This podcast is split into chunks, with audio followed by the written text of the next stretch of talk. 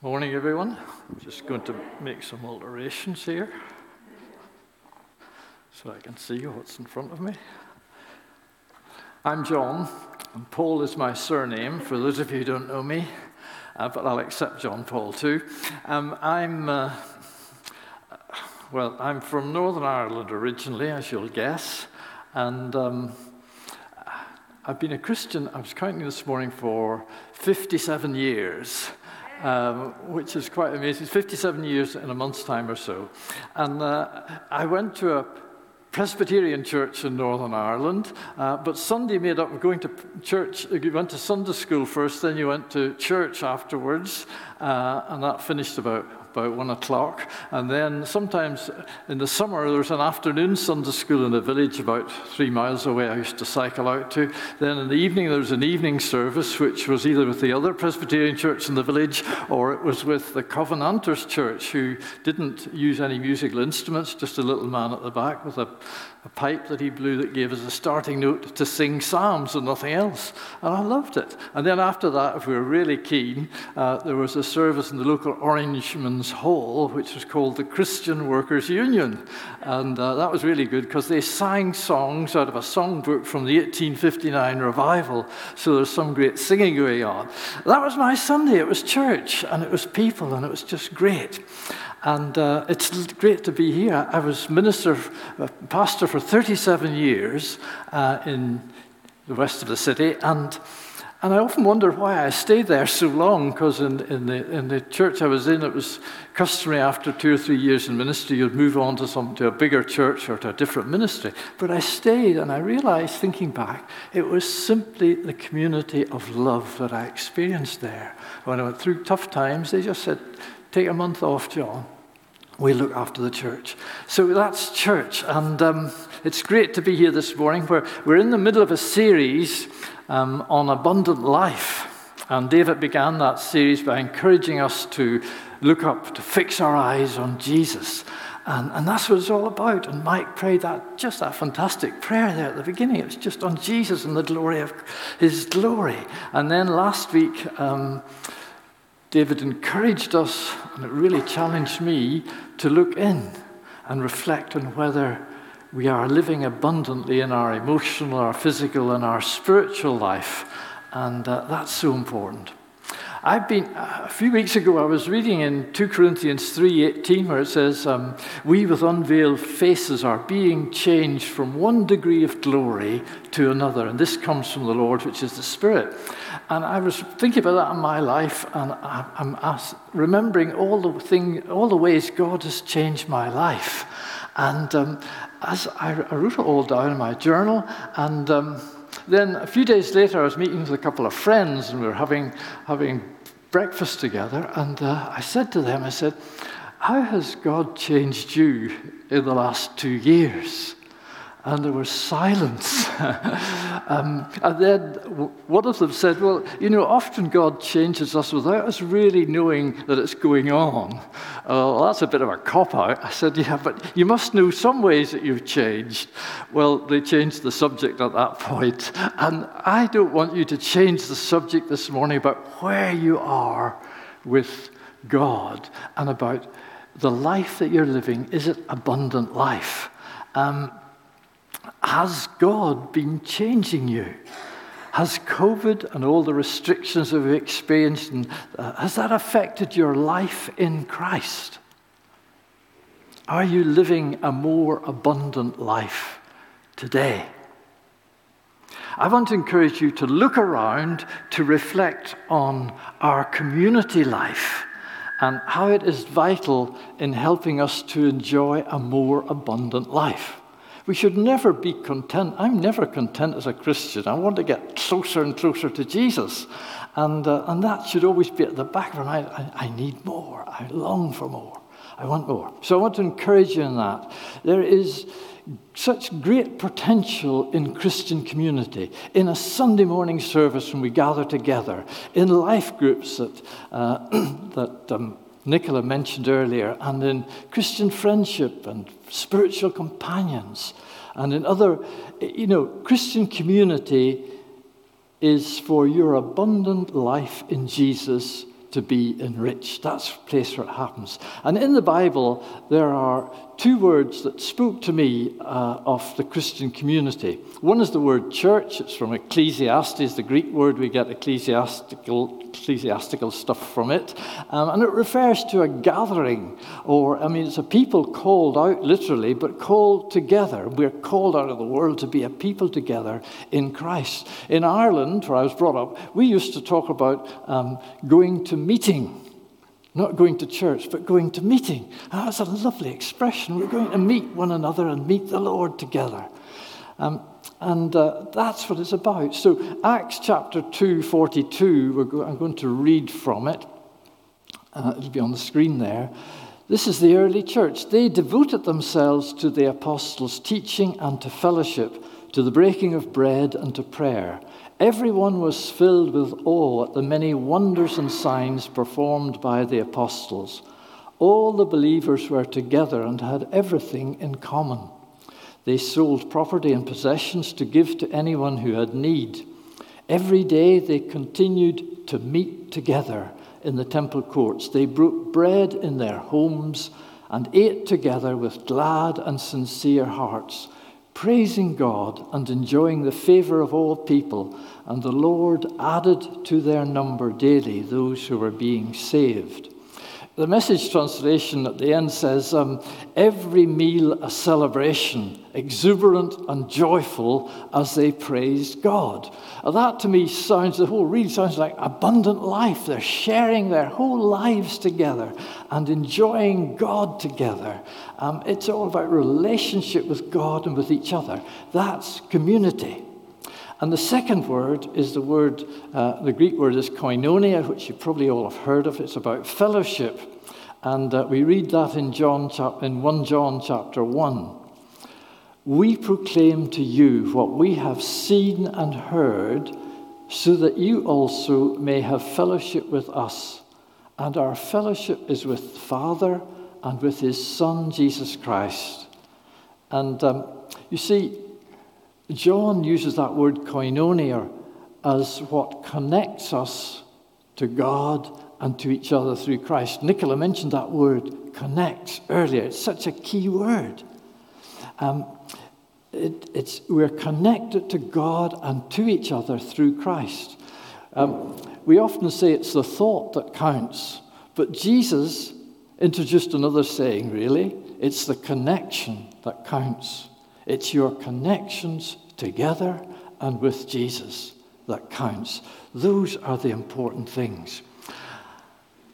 I'm always amazed when I read about or see on television those huge uh, redwood trees in California. Maybe we have a picture of one of those. Um, this is my plant bit following on from David's lesson last week. Those of you remember that. And I have a horticultural family background. My grandfather and my, and my father, indeed, was a, a great, were gardeners, but my grandfather uh, patented a blight resistant potato plant.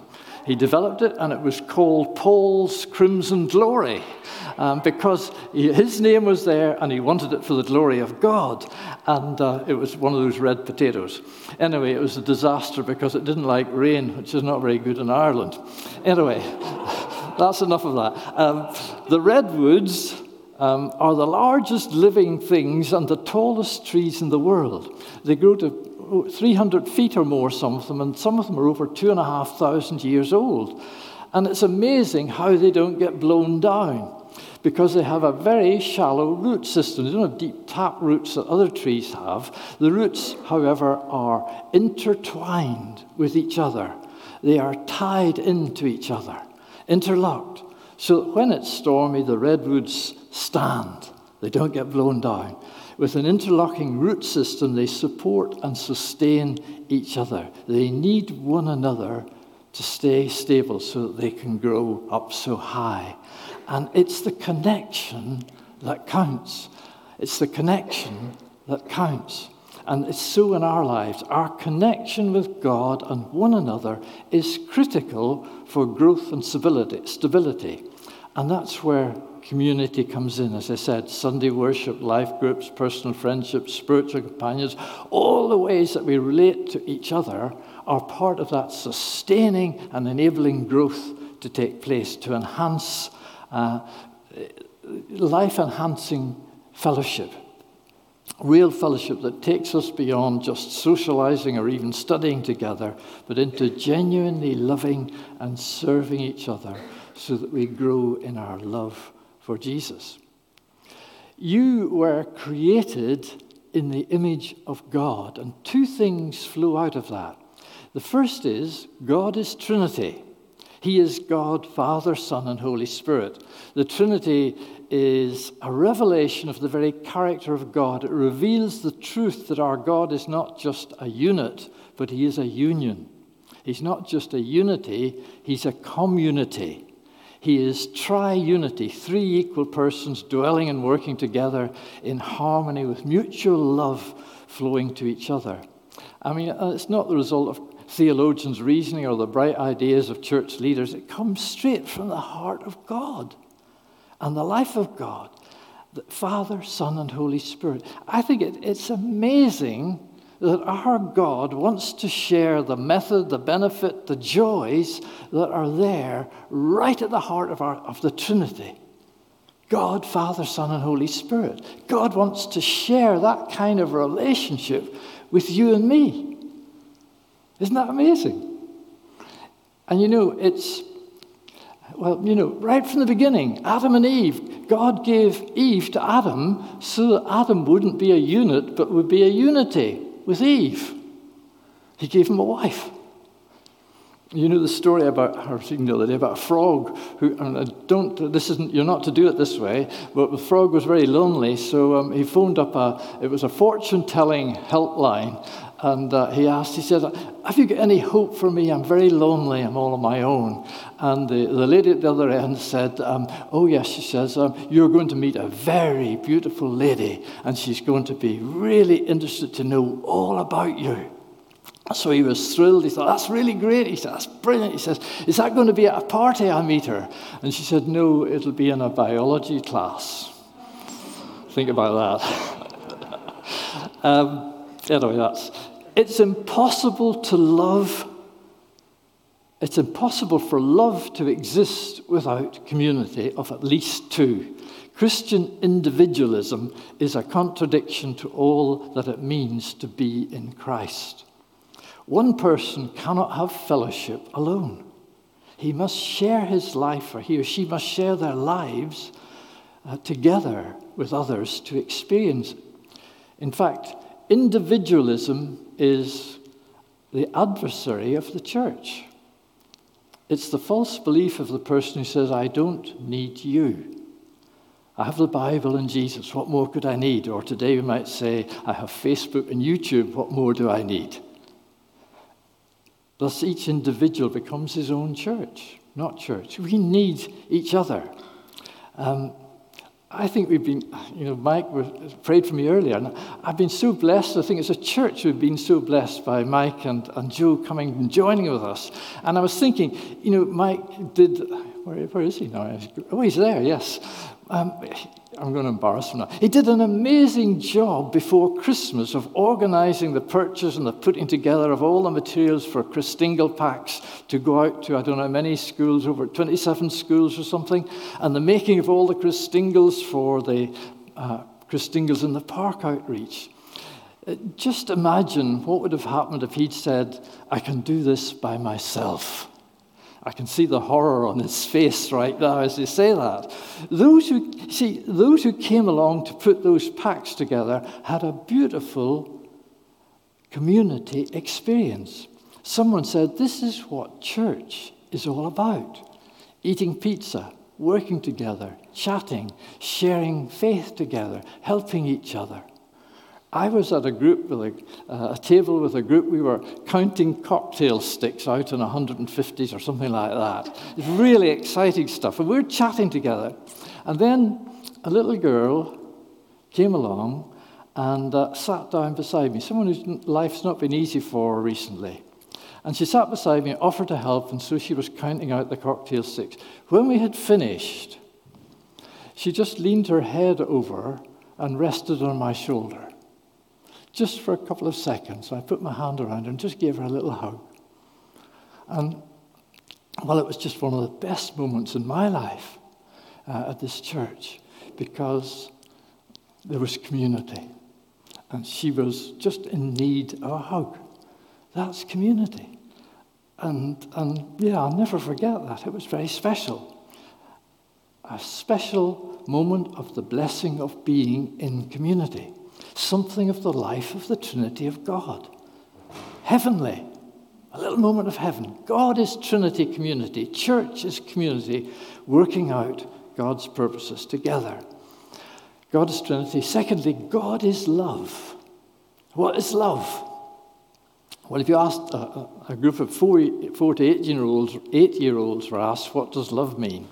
One said, When my grandmother got arthritis, she couldn't bend over and paint her toenails anymore, so my grandfather does it for her all the time, even when his hands got arthritis too. That's love. I know, another one, four year old said, I know my older sister loves me because she gives me all her old clothes and has to go out and get new ones. Love is when a girl puts on perfume and a boy puts on aftershave and they go out and smell each other. uh, love is when you go out to eat and give somebody most of your French fries without making them give you any of theirs. Another one, eight, six year old, said, If you want to learn to love better, you should start with a friend you hate. That's, there's so much truth in that. Children are very perceptive. They knew, know what real love is. And, and, you know, as I said, I experienced love in the church I served for 37 years in so many ways that was very special. What is love? Well, it's, it's mostly not what you learn from the media, from media, from films or songs or television shows and so on. You find there that love is defined culturally as a, an intensity of desire and longing. The songs that say, I need you, I want you, I must have you. You see, our culture over time has chipped away at love so much that it's now designed, well, it's now defined as the opposite of its original meaning. Without our noticing, the meaning of love has been replaced by a definition of lust. Love is primar- lust is primarily self centered, self driven, and pleasure seeking. The Bible defines love differently. 1 John 4, let me read from 1 John 4, verses 7 to 12. Dear friends, let us love one another, for love comes from God. Everyone who loves has been born of God and knows God. Whoever does not love does not know God, because God is love. This is how God showed his love among us. He sent his one and only Son into the world that we might live through him. This is love, not, I'm sorry. Dear friends, since God so loved us, we also ought to love one another. No one has ever seen God, but if we live, if we love one another, God lives in us, and his love is made complete in us. Adam and Eve messed up, messed up the beginnings of the community that God created and planned. But you know, I was reading Ephesians 5, it says there that Christ loved the church and gave himself up for her. Christ gave himself for the church. He died on the cross for the church. He died on the cross for you and me so that the mess we've made of life and of community, because all of our sin gets in the way of relationship and community. And Jesus died and took that all upon himself. He is passionate about community and about a community of love. You know, John, who wrote that passage, was the John of James and John, who were called the sons of thunder. They were the, I don't know, noisy, violent types, probably.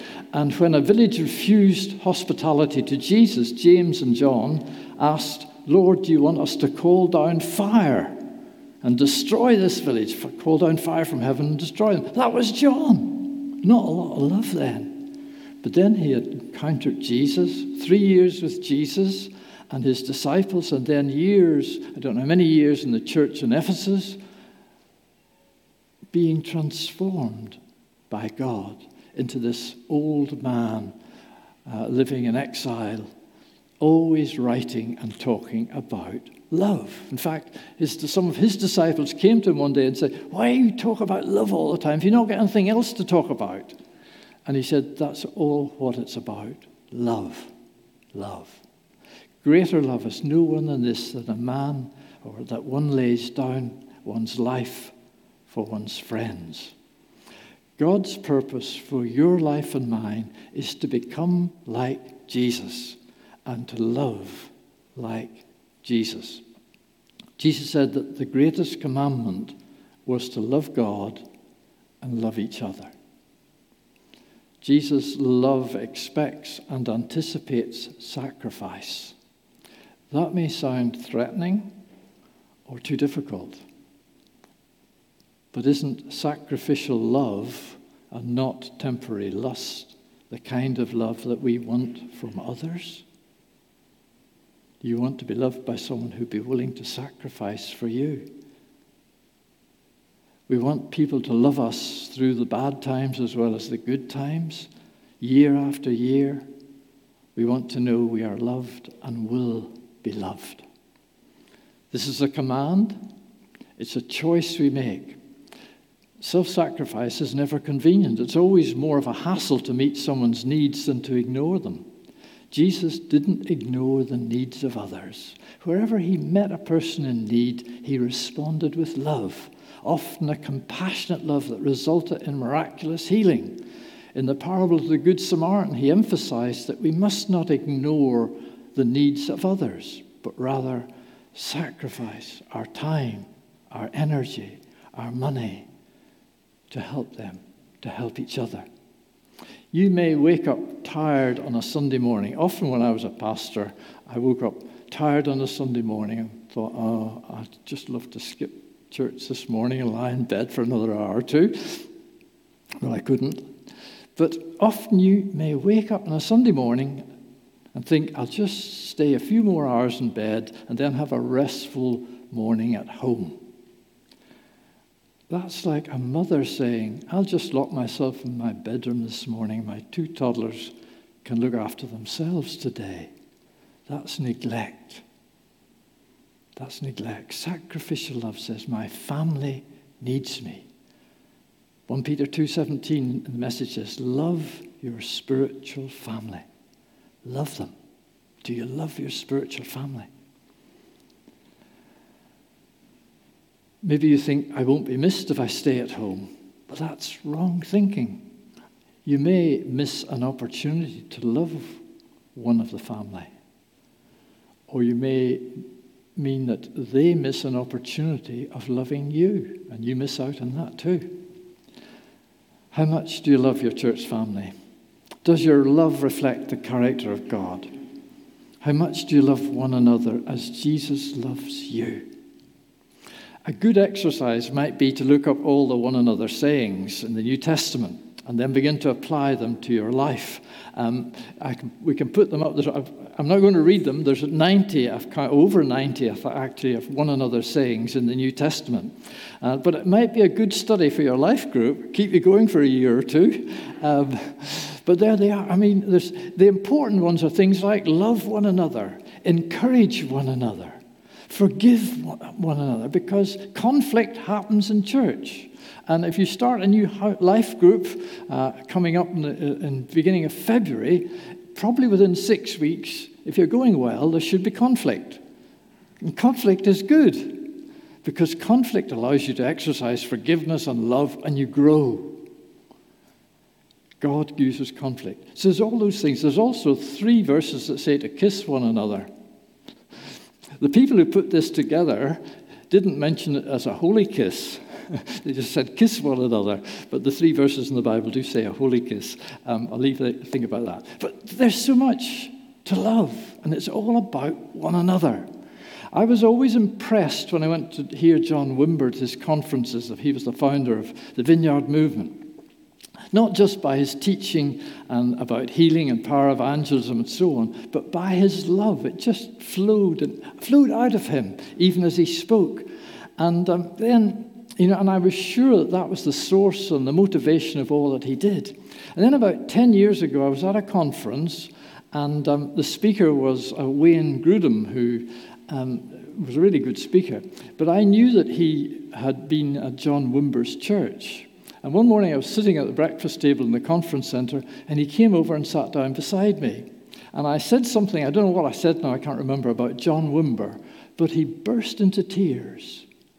And he said, John Wimber stayed with us.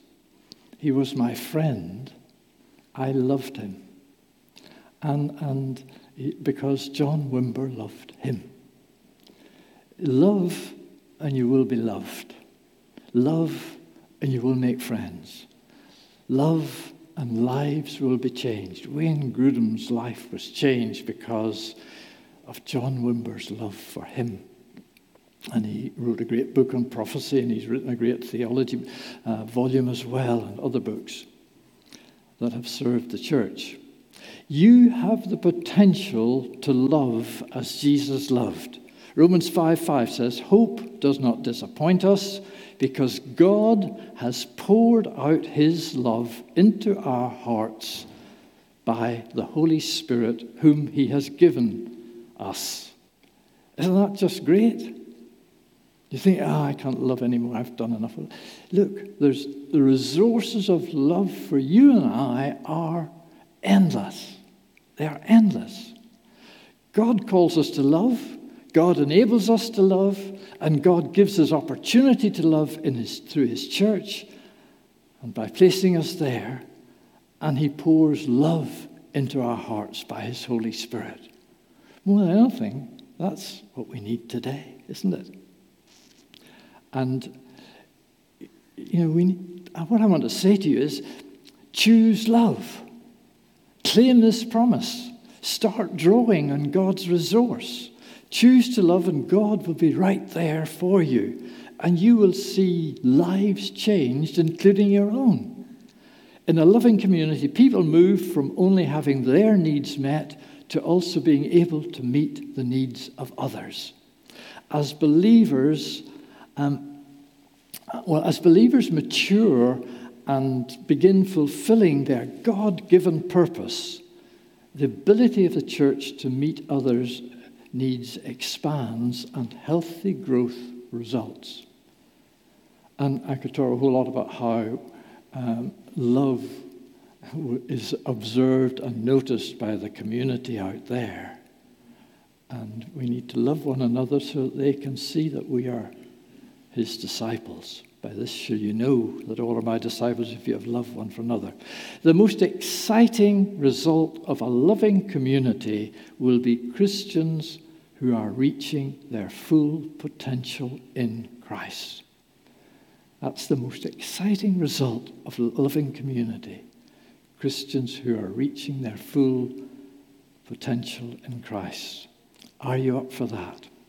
I'm going to end just by mentioning uh, a few things, and there's two areas in particular I think feel God has uh, impressed upon me. Firstly, I want to encourage you to join a life group. It's already been said, but uh, we had a great life group meeting last, last week, um, and uh, just such love and friendship there, and challenge as we took David's uh, words from last Sunday and began to apply them to our lives. And was in a group of four men just sharing openly and honestly and praying together. It was very special. It was very special. And we have this WhatsApp prayer group, WhatsApp group where we can just share needs with each other and pray for each other. Life group is so good. And I can't wait till life groups meeting face to face again, because that's the thing I think we've all missed most. And to be together in a room face to face, able to talk to the person beside you for a while and talk with others and share, it's just wonderful. So I encourage you, you will meet with God in life group, and your life will be changed. Um, some of the other things that you, some of you here, someone's maybe thinking, what kind of person do I have to be to be a good friend? Well, be the person you would like a friend to be to you. It's as simple as that. What kind of friend would you like to have? Write down what the characteristics would be and aim to become like that. Can I say, be brave And take a risk when you're talking to someone over coffee after the service on a Sunday morning and you think, this is a really nice person. Why not say, I'd love to have a coffee with you this week or one day? And I think you will be surprised at the number of people who will say yes. Because most of us want friends, most of us want to be loved. Some of us are lonely. There are lonely people in churches, there are lonely people in this church. We must love. So be brave, take a risk. You might meet a wonderful friend. And when you're chatting over coffee, get beyond the social chit chat. Listen for God's prompt, God prompts, God's prompts. You know, the one memorable coffee time I've had in the last six months was one Sunday morning after the service. I was talking to Adam. I think I saw him here this morning. Yeah, he's down there. And uh, Adam chatted with me a bit, uh, and he, I forget how it got around, but he said, You're preaching tonight? And I said, Yes, and told him the struggle I was having getting a sermon put together. And he said, I'd really like to pray with you. And he prayed with me. And I tell you, it made a difference. I went home that afternoon, and God just put the thoughts in together for that sermon that came together. And I just, I've never forgotten that moment. When you do that, when you pray for someone, you create a moment in heaven because God's at work. And, and, and yeah, it's just good. And you'll get blessing from it. Let me say something about busyness and friendship. It's, we have to, I'm guilty of it. You know, how are you? Well, I've been really, had a busy week. Real life's a bit hectic at the moment or whatever. We say all those things. And when I say to someone who's, I'm just getting to know, I'm really busy, I've got a heck, lot to do this week, I've got a sermon to prepare, I've got this, what they hear is, he's too busy to spend time with me. That's how they will read that. So if you're busy, keep it to yourself or try and find a way around the busyness and look at how you're living your life and all the other things. But to talk about our busyness all the time can be a friendship killer. Have you got time to listen? I was walking in Wheatslade Park and a man walked past me. I said hello, and he said, Oh, um, you all right? All right, as they say, and, you, and then walked on. We say that to people. Are you all right? And off we go. How are you today? Good. Have we listened? Will you investigate when they say, I'm fine? And the last, the one I love most is eating together. eating together is a great opportunity to grow in community and have love. I'm looking forward to it when things relax a bit more and we get over this pandemic that we can eat together more. Remember those great lunches we had after church? So those are some of the things I want to leave with you, but there's two areas in particular. Some of you are thinking they won't want me in their group, in their life group. And, you know, there are sometimes walls that can separate us walls of race or gender or religious tradition or education or position or age or ability. But, you know, the ground is level at the foot of the cross. Jesus has broken down every wall that separates. Every wall. There's nothing to divide us. There's Christ to hold us together, to interlock us together.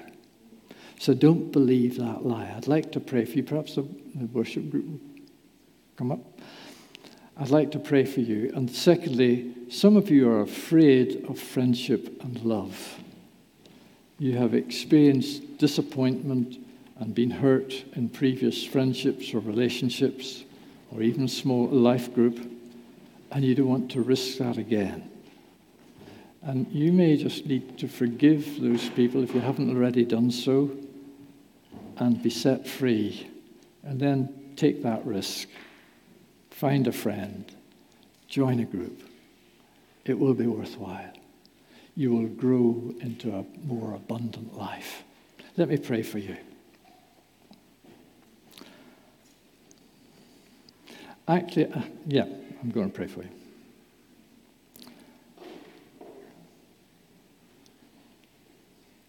Father God, we just thank you for the wonderful love that pours out from, from Father, Son, and Holy Spirit.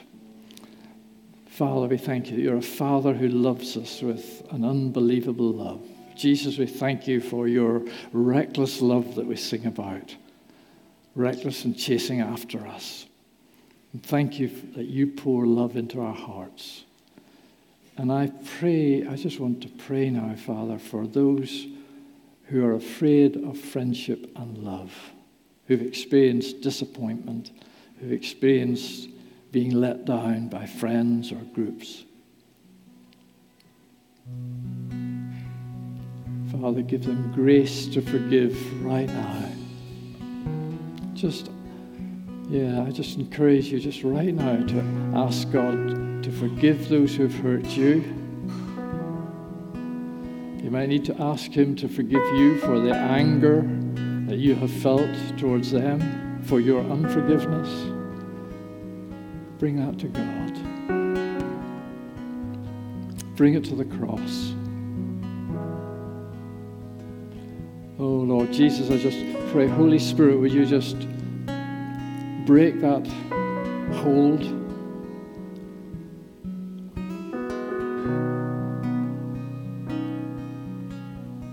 Break that hold.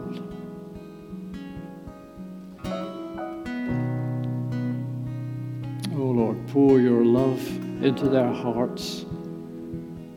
Receive his love now. Receive his healing.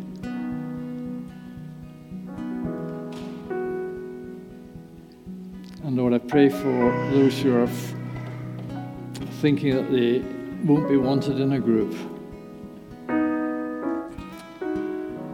Oh, Lord, just pour your love into their hearts now. Help them to see themselves as you see them. Help them to open up, Lord, help them to open up their lives to receive love from others.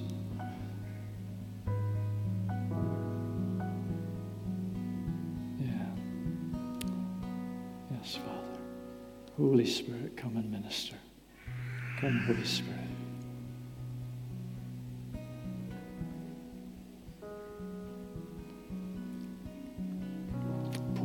Love out this morning as we just wait before you. Pour your love out. May we become more and more a community interlocked with the very love of God.